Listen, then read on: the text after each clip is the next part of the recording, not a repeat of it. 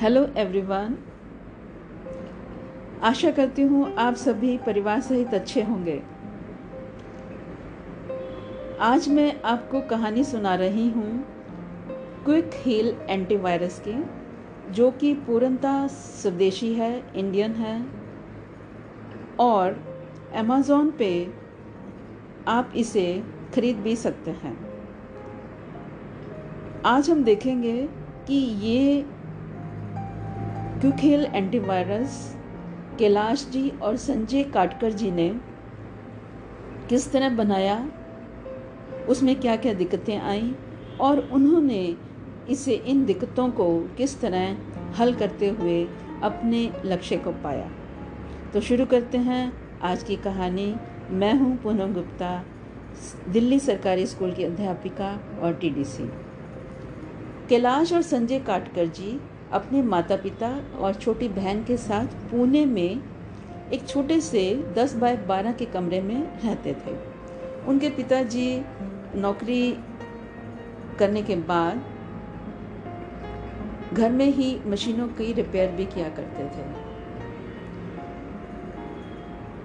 इसके साथ साथ उनके बड़े भाई ने पढ़ाई को छोड़कर रेडियो ठीक करने का काम शुरू कर दिया। और उन्होंने आसपास के फिर और जो ऑफ़िस थे, उनकी मशीनें प्रिंटिंग मशीनों को भी ठीक करना शुरू कर दिया। तो इस तरह उन्होंने एक रिपेयरिंग वर्कशॉप खोल ली। उधर उनका जो छोटा भाई संजय था, वो इंजीनियरिंग करना चाहता था और उसे कंप्यूटर साइंस में दाखिला भी मिल गया। कहने का मतलब आर्थिक दिक्कतों के कारण कैलाश भाई ने अपनी रिपेयरिंग की शॉप शुरू कर ली। इसी बीच उन्होंने देखा कि भारत में कंप्यूटर का उपयोग बढ़ रहा है और ठीक करने की चुनौती उनके सामने आने लगी थी। उस समय इंटरनेट था नहीं।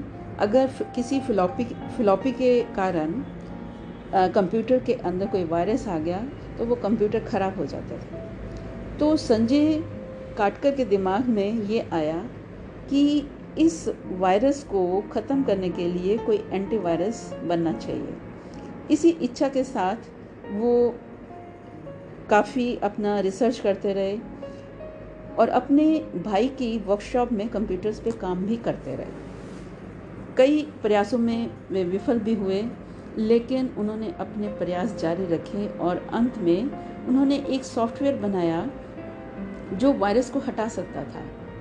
तो उन्होंने इस ट्रायल को अपने कॉलेज के जो लैब में कंप्यूटर्स थे, उनको ठीक करके भी साबित किया कि उनका जो बनाया हुआ एंटीवायरस है वो काम करता है।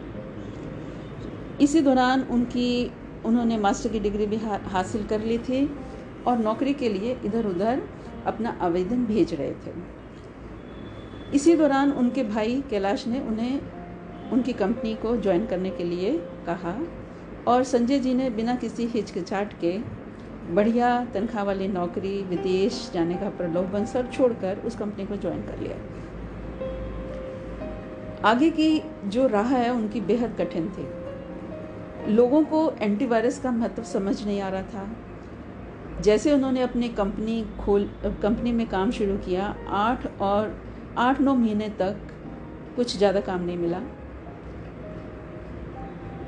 क्योंकि भारतीय जो विक्रेता है, वो भी विदेशी कंपनियों के उत्पाद को ही बेचना चाहता था।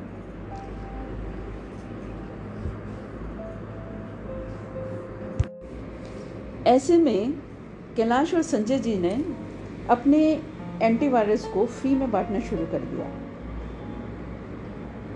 कंपनी बनने के एक साल, दो साल बाद बाद तक भी कारोबार में कोई ज़्यादा मुनाफा नहीं हुआ।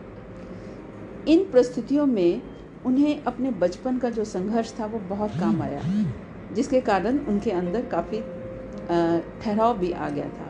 उन्होंने इंतज़ार देखा कि आने वाले समय में कंप्यूटर्स का इस्तेमाल बढ़ेगा और इस वायरस, एंटीवायरस की ज़रूरत ज़रूर बढ़ेगी, और उन्होंने उस समय तक उसका इंतज़ार किया।